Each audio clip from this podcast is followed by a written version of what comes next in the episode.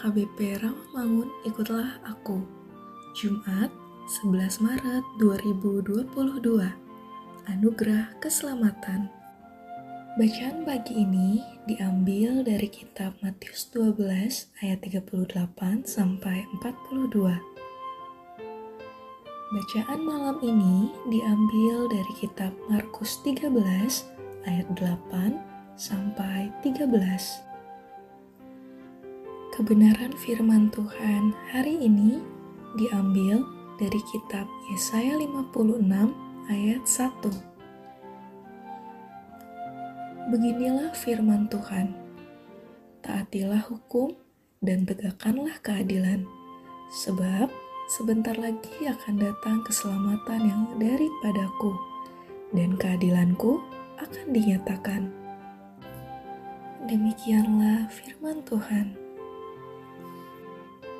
Keselamatan adalah hal yang dikejar-kejar orang di masa pandemik ini.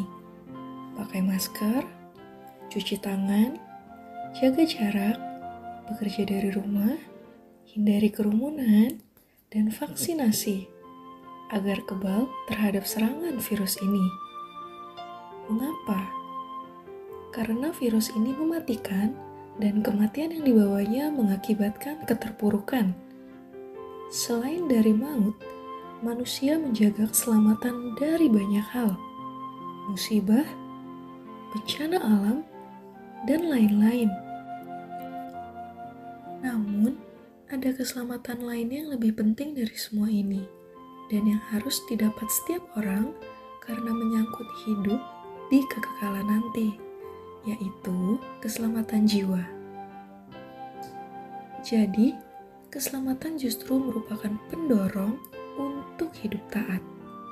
Demikian Allah menghendaki agar bangsa Israel memisahkan diri dari pengaruh tingkah laku dan sistem peribadatan kafir yang bertentangan dengan kehendak Allah.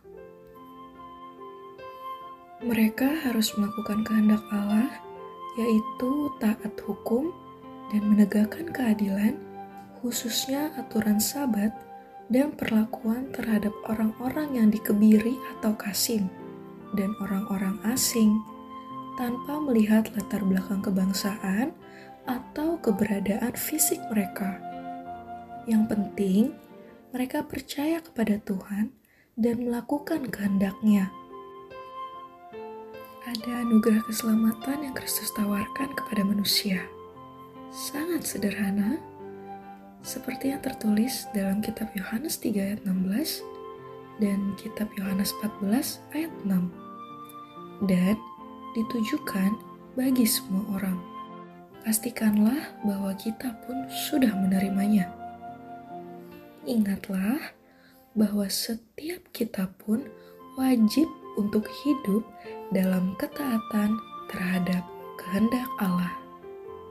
Saudara-saudari yang terkasih, Marilah kita bersatu dalam doa. Ya Tuhan, mampukan kami bersyukur atas keselamatan yang darimu dengan menaati hukum dan menegakkan keadilan.